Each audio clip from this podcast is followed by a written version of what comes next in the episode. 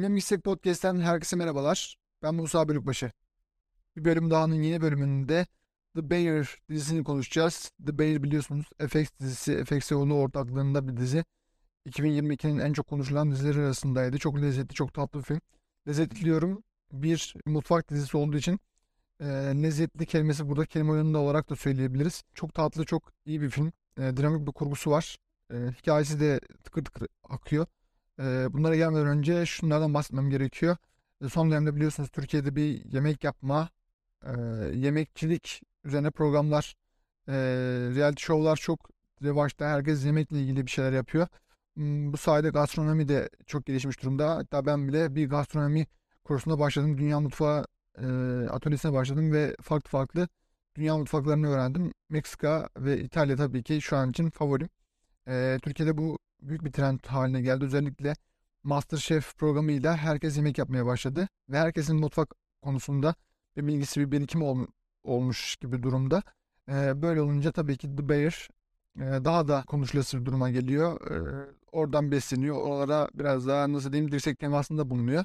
Konusu ise e, kardeşinin ani intiharının ardından onun büfesini, onun lokantasını işletmek için gelen e, yaz sürecini yaşayan çok iyi restoranlarda çalışmış bir şefi anlatıyor aslında. O ve onun personelinin hayatını anlatıyor. Ve burada tam olarak mutfağın arka kısmını görüyoruz. Arka tarafta neler dönüyor. E, siparişler, siparişlerin o karmaşası, bütün ekibi arasındaki gerilimler çok iyi bir şekilde yansıtılıyor.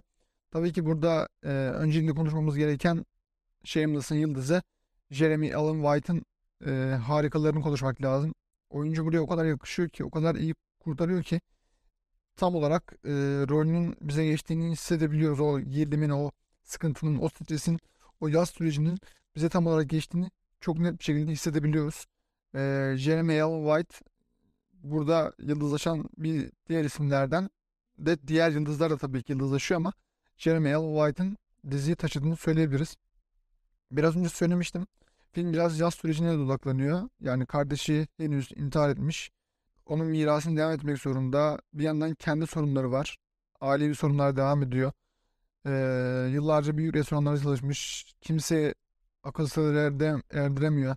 Ee, New York'ta küçük bir restoran işletmesine.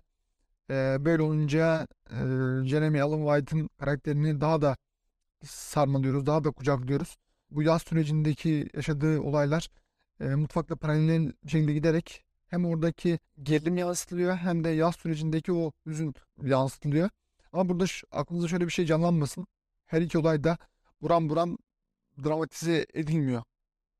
Biz burada sadece dinamik bir kurguyla stresi, e, mutfak arkasındaki yaşanan gerilimi hissedebiliyoruz. Bir yandan da paralel bir şekilde yaz süreci işleniyor. E, bunların hiçbiri tabii ki sıkmıyor. Biraz önce söylemiştim. Mutfak arkasında neler döndüğü, mutfak ar- arkasında neler olduğunu bize net bir şekilde gösterebiliyor. E, söylemiştim. Yani bu podcast'te çok tekrar ediyormuşum gibi olacak ama dizi genel anlamda çok değerli toplu olduğu için bu değerli toplu malzemeler içinde e, bunları kavurmaya çalışıyorum. Biraz böyle mutfak terimleri de kullanıyorum. Belki faydası olur. Belki daha tatlı bir hale gelir. Bu mutfağın arkasındaki lezzetlerin dizinin genel itibariyle o, bir lezzet hamuruna dönüştüğünü e, görebiliriz. Kurgusunun çok dinamik olduğunu söylemiştim. Çok ağır aksak giden bir kurgusu yok. Hem senaryo kurgusu çok iyi hem de teknik kurgusu çok sağlam bir durumda. Teknik kurgusunu kim yapıyorsa cidden çok güzel. Müzikleri de aynı şekilde güzel. İnsanı gerim gerim gelen bir e, havası var dizinin. İnsanlar arası e, ilişkiyi de çok net bir şekilde gösteriyor dizi bize. Yani mutfakta bilirsiniz hiyerarşi çok önemlidir. Alt üst ilişkisi şef, onun yardımcısı ve onun yardımcısı ve diğer elemanlar olarak dağıtılır. En sonunda da sanıyorum garsonlar sayılmıyor sanırım bu hiyerarşide ama e, mutfakta net bir hiyerarşiler çizgisi vardır. Bu hiyerarşilerin nasıl dokunduğu ve hiyerarşiler arası çatışmayı da biz net bir şekilde görebiliyoruz. Bunun için insan ilişkilerini yönetmek anlamında da bize iyi bir referans olduğunu söyleyebiliriz dizinin. Ee, şu an için birinci sezonu yayınlandı. İkinci sezonunda Haziran ayında gelecek. Sabah aldığım bir habere göre e, Better Call Saul'un yıldızı Bob Odenkirk de diziye dahil olmuş. Ne şekilde dahil oldu bilmiyorum. Dizinin lezzeti zaten iyiydi. Bu seviye daha da ileri seviyeye gelecek. İlerleyen bölümlerde Better Call Saul'da konuşacağız. Better Call Saul Onun üzerine uzun bir yazı yazmıştım. İsteyenler orada okuyabilirler. Çok güzel bir yazı oldu.